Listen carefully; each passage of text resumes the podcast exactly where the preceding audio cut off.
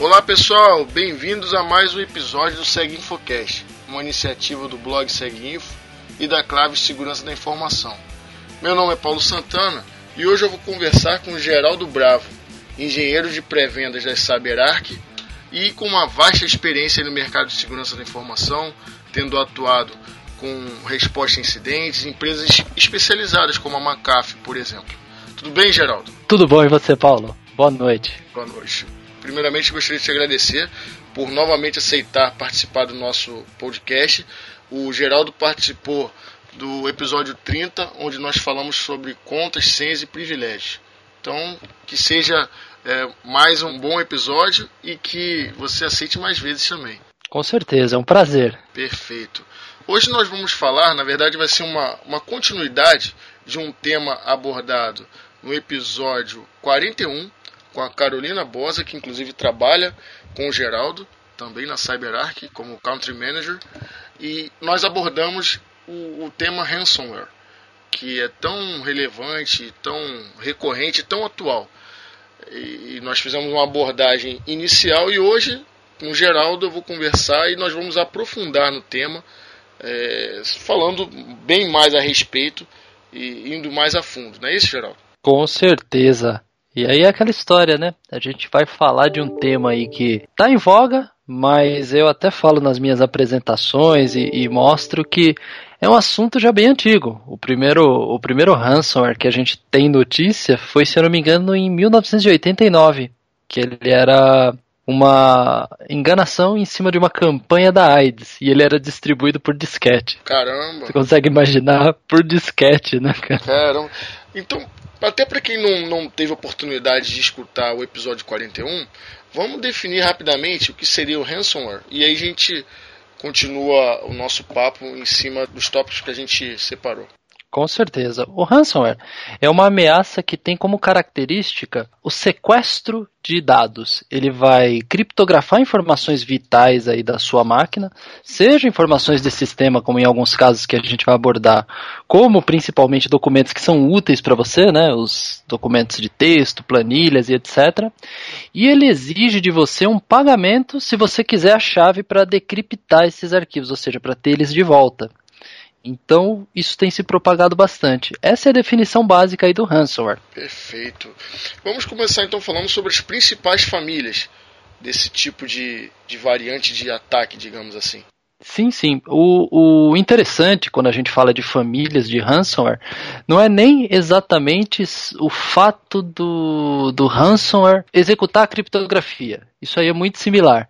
O que a gente acaba diferenciando essas famílias é no algo mais. E aí eles estão inovando bastante. De maneira geral, a gente tem, por exemplo, a família do CryptoLocker, que eu acho que é o ransomware dos mais antigos aí, dos mais ativos aí na rede, que hoje em dia a gente vê muita variante, por exemplo, o Crypt Triple X, por exemplo, que é interessante, ele está ele tá atacando demais aí. Ele tem não só a capacidade dele encriptar seus arquivos, mas ele também varre sua máquina em busca de credenciais e possibilidades dele roubar bitcoins. E o Bitcoin, até entrando com uma curiosidade, ele foi uma das grandes razões desse renascimento do, dos ransomwares. Porque é a tal da moeda do futuro, uma moeda não rastreável, e isso trouxe aí a capacidade do pessoal te cobrar um, um, um resgate sem ser identificado. Então, o, a família do CryptoLocker tem trazido essas variantes. A gente tem, por exemplo, a família do, do Crysis, que ela, além de encriptar documentos, né, que são os XLS, os docs, os documentos que são importantes para você, ele encriptografa até uh, arquivos de sistema. E o algo mais desses caras, além de criptografar arquivos de sistema, ele faz uma busca, ele faz uma varredura de credenciais que você possa ter na máquina. Entendi. Para que isso? Propagação. Esse é um dos grandes fatos aí do, do, dos ransomwares hoje em dia. E aí a gente acaba entrando também no ambiente corporativo.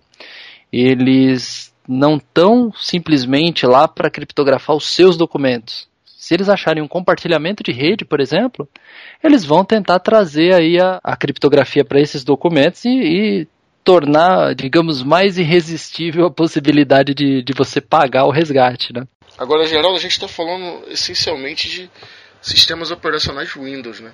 Sim, nesse começo de história sim, mas a gente tem variáveis, por exemplo, para macOS, até para Linux, a gente chegou a ver algumas.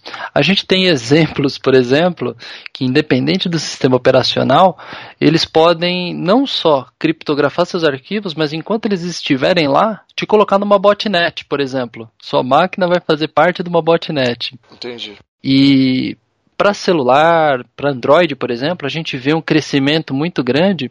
A gente vê exemplos tanto para computador quanto para mobile, como o Chimera, por exemplo, que além dele, dele criptografar seus arquivos, ele varre o seu HD, encontra seus arquivos de vídeo e fotos e na mensagem de, de, pedido de resgate, ele ameaça publicar suas fotos e vídeos na internet. Caramba! Então, literalmente, eu vou mandar seus nudes aí pra rede, né?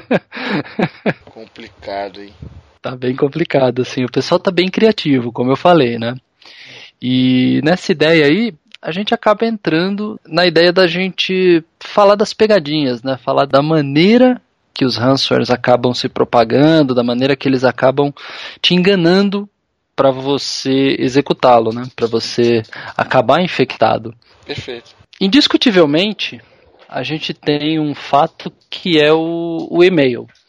Hoje ainda o maior vetor de todos é a propagação via e-mail, via phishing, via e-mails. É a porta de entrada, né? Ah, com certeza, cara. Hoje em dia, a gente tem, ainda continua vendo a propagação disso muito forte via e-mail.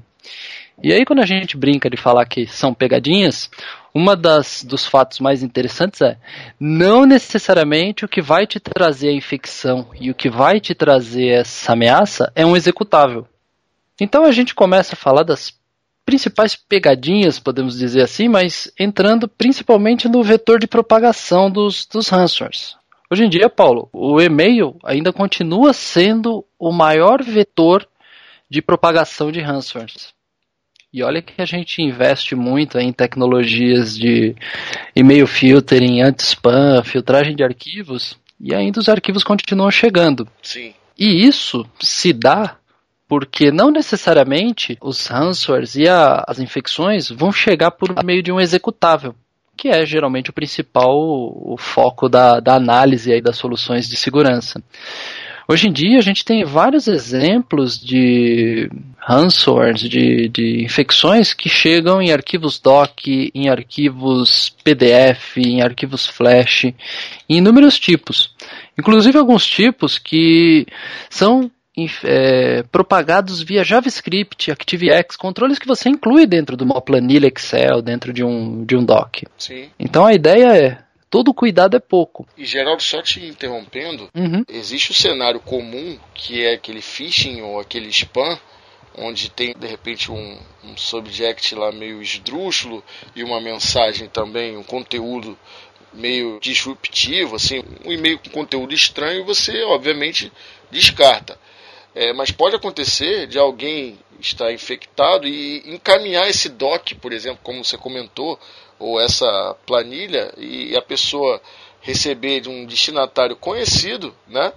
Às vezes a pessoa está enviando sem saber que aquele arquivo está infectado. Então é, você vê que é, é complicado mesmo. Por mais que você eduque o usuário, treine o usuário, invista em ferramentas como você citou bem, mesmo assim é, ainda estamos suscetíveis. Né?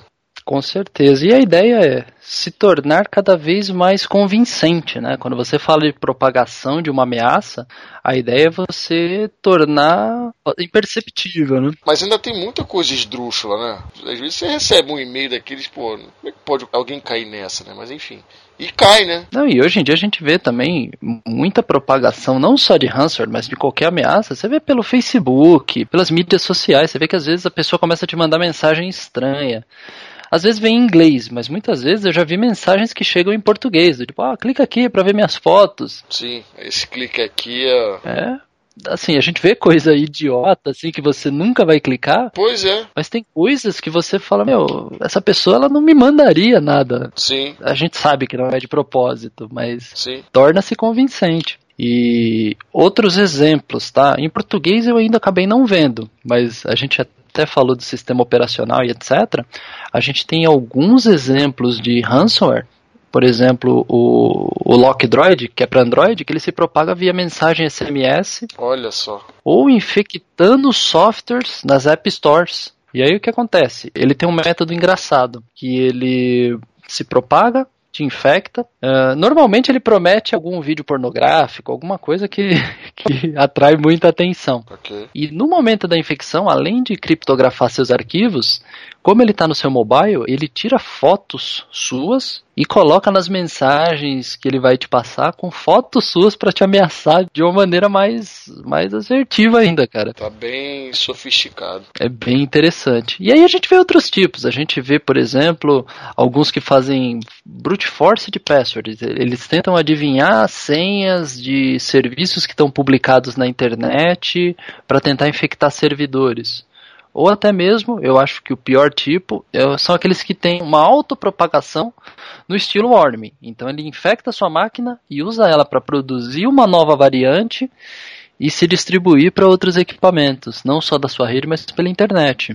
Além disso, nesse caso aí, na autopropagação, a gente tem o exemplo do, do Zcryptor, que é da família do CryptoLocker. Ele está aí alarmando todas as áreas de, de monitoramento, as empresas de segurança. A gente tem o Sansan, que é um exemplo aí que ele é um pouquinho pior porque ele não se propaga dessa forma, como é que eu posso dizer, clássica, dele se enviar. Mas ele tenta explorar vulnerabilidades que permitam ele injetar um arquivo na sua máquina.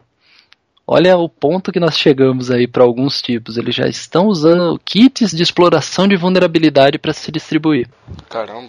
É um cenário bem assustador aí se a gente for olhar do, do ponto de vista aí da defesa, né? E aí a gente acaba resultando, acaba convergindo para os impactos de mercado, né? É uma indústria aí que está movimentando bastante dinheiro, né? Falando de impactos de mercado, a gente sempre lembra do Bitcoin, né? Sim. A cotação do Bitcoin aí está na faixa dos 1.400 reais cada Bitcoin, né? E todos esses daí que eu te falei, a maioria deles, eles cobram de 2 a 50 bitcoins por chave que ele tem que te mandar. Ok. Então você já vê a, a, lucratividade do mercado, né? Já vê o custo disso, né? E Geraldo, você tem alguma estimativa ou algum dado que, que fale a respeito dessa situação da infecção e do posterior pagamento, se ele ocorre, e se ocorre, se existe o retorno por parte dos criminosos com relação ao envio de chave para descriptografar os arquivos? Claro, é, se a gente for parar para pensar, olhar, olhar o mercado que é o maior do mundo, que é o mercado lá dos Estados Unidos, a gente tem até pesquisa sobre isso. Uh, em 2015, o ano inteiro, eles estimaram que foram incidentes documentados aí pelas grandes empresas, eles desembolsaram 325 milhões de dólares. Isso em 2015. Ou seja, as pessoas foram infectadas e pagaram. Exatamente, pagaram. Não necessariamente receberam uma resposta positiva, mas pagaram. pagaram. Okay. E só no primeiro trimestre de 2016 já foram 209 milhões. Nossa. Então já foi quase 60, 70% do total de um ano no primeiro trimestre. Isso aí é pra gente é, mostrar um pouco da arrancada né, Sim. que esse tipo de ataque está tendo. É um, um, crime altamente lucrativo. É um crime altamente lucrativo e uma brincadeira que a gente faz. Eu estava conversando com o pessoal num, num evento de segurança. É que às vezes uma variante distribuída por um hacker, um, um cracker, né, um grupo de criminosos, às vezes infecta milhões de máquinas. Sim. Em alguns casos, você paga a fiança e ele te dá a chave correta para descriptografar os arquivos.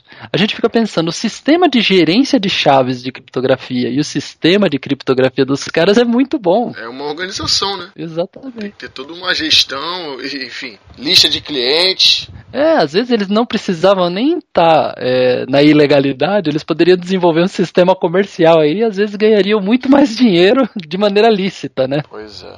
Isso é muito engraçado a gente pensar nesse aspecto. Com certeza. E a gente tem alguns casos emblemáticos viu? Lá nos Estados Unidos, principalmente.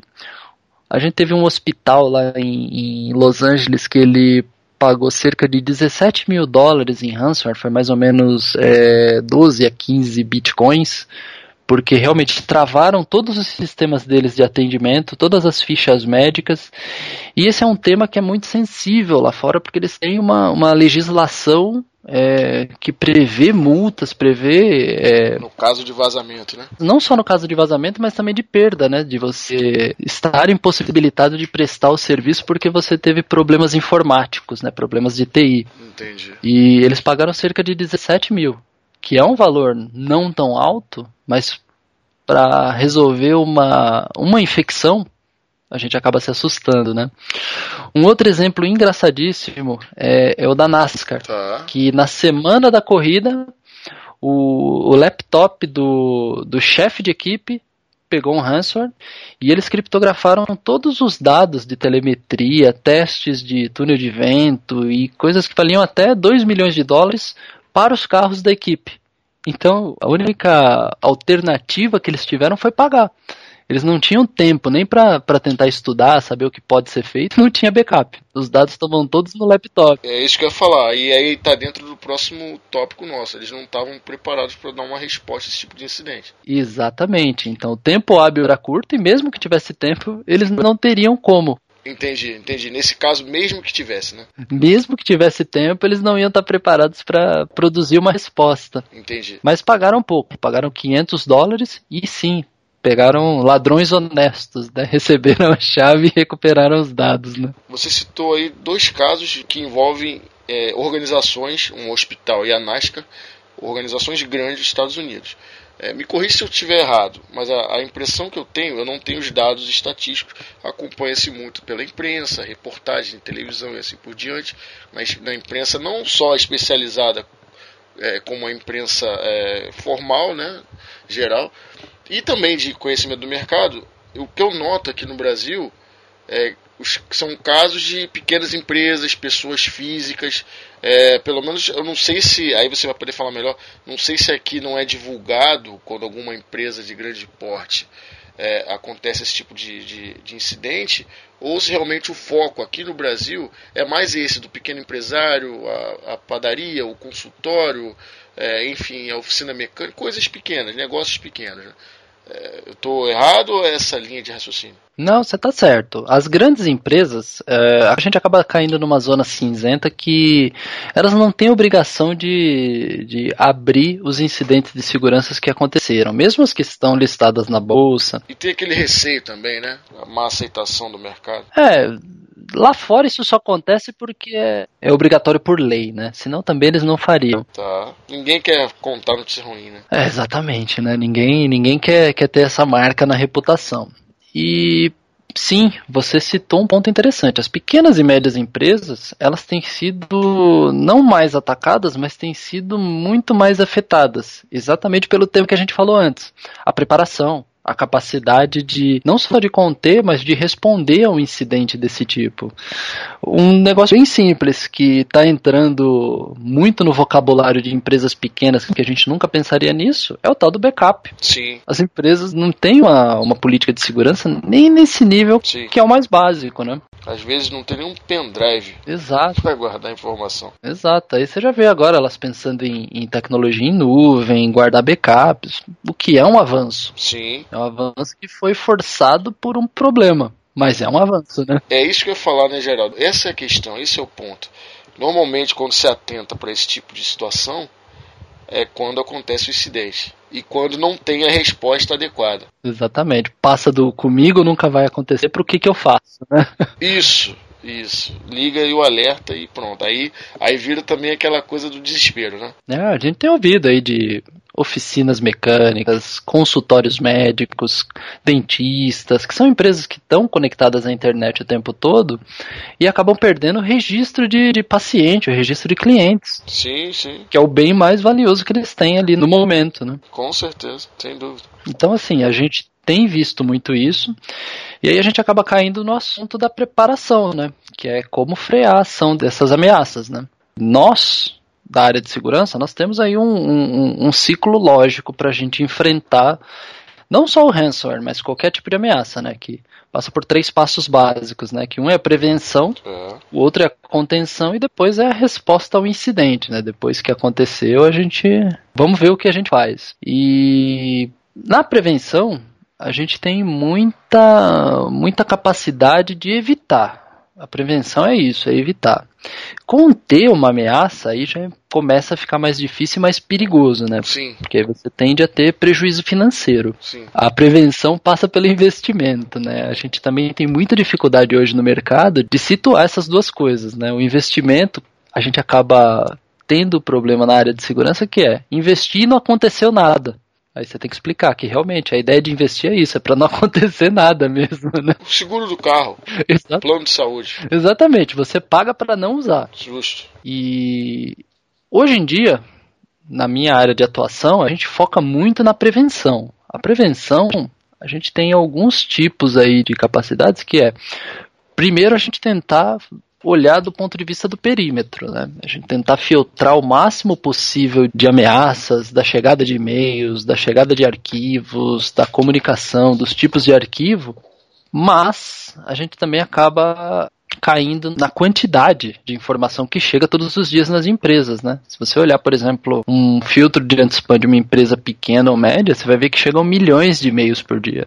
Então imagina uma empresa grande aí com 100, 200 mil pessoas. Então a gente acaba dizendo que é quase impossível parar um tipo desse de ameaça no perímetro, né? Sim. Depois que ele entrou, depois que o ransomware está lá, então tem a, não só a prevenção, mas a contenção. E aí a gente tem algumas técnicas, por exemplo, tentar bloquear a comunicação desse cara para fora.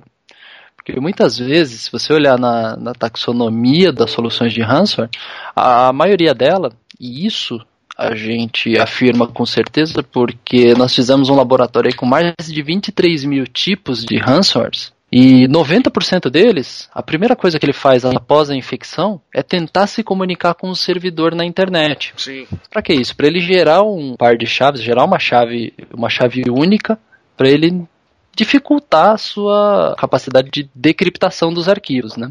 Porém, você bloquear isso não é certeza de efetividade, né? Porque mesmo bloqueando, 70% deles, 70% desses 23 mil, uh, acabaram funcionando. Eles têm uma chave padrão que vai fazer o serviço do mesmo jeito.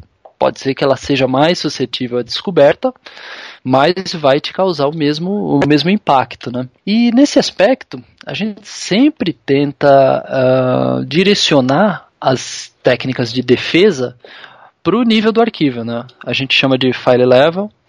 O file level é onde a gente tende a ser mais efetivo. Apesar de ser a última barreira, é onde a gente tem mais controle, né? Porque se você parar para pensar, a gente testou mais de 23 mil amostras e não precisa nem fazer um teste dessa magnitude para saber que há alguns comportamentos que são padrão para todos. Um dos comportamentos é ele vai alterar seus arquivos. Então, uma das técnicas que a gente sempre recomenda e a gente aposta nisso é, primeiro, monitorar quem está alterando o que. Certo. E aí você já consegue ter uma, uma assertividade para achar atividades suspeitas. Esse comportamento padrão, ele passa por uma inspeção, então você vai começar com tecnologias de antivírus, anti-malware, que vão detectar já várias assinaturas possíveis, mas como eu falei, muitos arquivos e muitas ameaças vêm em scripts, vêm de maneira que não é identificável por uma assinatura, até mesmo porque eles são polimórficos. Uh, a gente recomenda também, é, aí a gente volta naquele nosso antigo podcast, o conceito de mínimo privilégio necessário. Sim. Então, se você restringe a sua capacidade de alteração na rede, a sua, que eu digo, do usuário, da pessoa, você já diminuiu a superfície de ataque porque você tem um, um range de arquivos, um range de máquinas e de compartilhamentos de rede muito menor.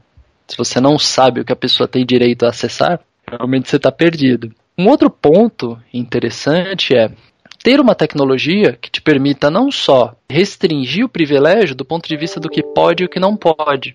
Porque a gente sempre ouve aí das soluções de segurança a tal da blacklist, da whitelist. A blacklist você vai colocar tudo que não pode. Você já conhece muita coisa que não poderia nunca ser executada nas suas máquinas, nos seus mobiles, na sua rede. E a whitelist são as poucas coisas que você tem certeza que vão poder rodar sempre e vão poder ser executadas. Mas se a gente olhar no, no nosso universo aí de, de aplicações, de atividades, etc., existe um espaço aí entre o que pode e o que não pode que você não tem certeza que é gigantesco. E aí a parte tecnológica entra em cena. A gente sempre recomenda o conceito de, de lista cinza, né? Não é nem a blacklist nem a whitelist, é a gray list. Nessa lista cinza, você aplica restrições. Então, tudo que você não conhecer, todos os usuários, atividades, arquivos, formatos, tudo que não tiver explicitamente permitido, explicitamente bloqueado, você aplica restrições para atacar o comportamento padrão. Então, por exemplo, um arquivo baixado da internet que você não tem certeza que ele está limpo, você não vai deixar, por exemplo, os processos derivados desse arquivo alterar outros arquivos na máquina. Entendi. Você não vai deixar, por exemplo, os processos decorrentes desse arquivo se comunicarem com a internet. Você não deixa ele mapear arquivos que são comportamentos padrão, mapear compartilhamentos de rede. E foi dessa forma que no nosso laboratório a gente conseguiu frear os 23 mil ransomwares. Foi simplesmente aplicando restrição ao comportamento padrão por mais que eles tenham variantes e eles tenham aquele algo mais que a gente falou no começo, o processo de infecção, de varredura, de propagação e de encriptação dos arquivos é sempre o mesmo. Proceduralmente é o mesmo. Então a gente aplica um controle aí. É assim que a gente, a gente tenta, e na verdade a gente conseguiu com essas amostras, a gente chegou ao 100%. É difícil acontecer isso, mas a gente chegou ao 100%. Legal. E no Fire Level, como eu falei, é a última barreira, mas é onde a gente tem mais efetividade. E com certeza vão aparecer variantes, vão aparecer tipos mais criativos que vão conseguir eventualmente bypassar esse nosso processo. E aí é a, a tal da história do, do, gato e rato, né? Enquanto eles tentam criar algo novo, a gente cria alguma defesa e é a história da gente se pôr na, no lugar do atacante, né? Tentar entender o que eles fazem. Agora, para esse ponto, Paulo, é, falar um pouquinho do futuro. Vamos lá. O que, que, a gente acha que vai acontecer aí nesse mercado? O que, que a gente acha que tem de, de novidade? Vendo tanto a evolução do mercado tecnológico quanto a evolução aí da podemos dizer da criminalidade aí no, no meio digital, a gente já pode apostar que próxima bola da vez aí é a tal da internet das coisas, né? já tem uma variante aí que a gente viu por aí que chama Flocker. Ele é baseado em Android e ele já é capaz de infectar smart TVs e criptografar pelo menos o conteúdo que está lá dentro. Caramba. Por enquanto, é conteúdo que não é valioso. Mas e a hora que ele começar a fazer as coisas pararem de funcionar, por exemplo, ou roubar credenciais, sei lá, do seu Netflix, por exemplo, que vão estar tá lá. E um ponto interessante e assustador ao mesmo tempo é o tal do RAS, né? A gente tem visto aí ransomware as a service. Caramba. Já terceirizaram a atividade, ou seja, estamos à beira de um colapso. Exatamente, terceirizaram a atividade e desenvolvem ransomwares e variantes de ransomwares existentes de acordo com a sua necessidade. Então você vai lá, tem um cardápio, pede o desenvolvimento e você vai ter uma variante específica para você. Olha o ponto que a gente chegou nesse aspecto aí da criminalidade. É, quando a gente acha que já viu de tudo. Sempre pode piorar, né? né? Sempre pode piorar. Com certeza. Eu tive acesso a um, a um estudo de um laboratório uhum. em que ele prevê que para o ano que vem, 2017, aqui na América Latina, vai haver um aumento grande com relação a ransomware em celulares. Que realmente aqui no Brasil ainda não é muito comum não sei se você tem dados lá de fora e tal. Ainda não é muito comum, né? Sim. É, aqui ainda não é muito comum, mas é uma tendência inevitável. E assim, lá fora, todo celular Android é uma potencial vítima. A gente tem inúmeras variantes aí para para Android. A gente viu um crescimento aí de mais de 500% ainda das variantes de um ano para o outro e não tem tendência de, de, de, baixar essa, essa evolução aí, não. Realmente o, o mobile, a gente tem, tem usado cada vez mais tablets, cada vez mais celulares para fazer tudo aí no dia a dia. Vão ser sim a bola da vez aí para o futuro. E você entende que os profissionais eles estão preparados para atender esse tipo de resposta? Então, na parte mobile, a gente ainda vê poucas soluções de, de contenção, sejam anti-malware, sejam soluções de bloqueio, E também a parte de gerência centralizada, porque a gente sempre acaba caindo onde tem mais é, tecnologia e dinheiro, que é o mercado corporativo. A gente tem visto algumas soluções evoluindo, mas a adoção ainda está bem morosa. Então, assim, a parte de mobile é um, é um fator de risco aí grandíssimo. Entendi. Nesse mesmo estudo que eu tive acesso, também fala de um aumento né, grande assim, de ataques na, na América Latina, né, como, como um todo. Porque é, hoje em dia, como você já citou ao longo desse, desse episódio, até por questões óbvias, os Estados Unidos ainda é o, maior caso de incidente, pelo menos reportados, né, Geraldo? Sim, sim. E na América Latina nota-se, do ponto de vista do criminoso, uma grande possibilidade de ter ambientes menos preparados para esse tipo de, de ataque. E querendo ou não, nesse tanto na, na, no lado bom quanto no lado ruim, o Brasil acaba puxando essa fila, né? Quando se fala de América Latina, a gente tem profissionais ótimos na área de segurança. Sim. A gente tem gente muito qualificada, muito criativa.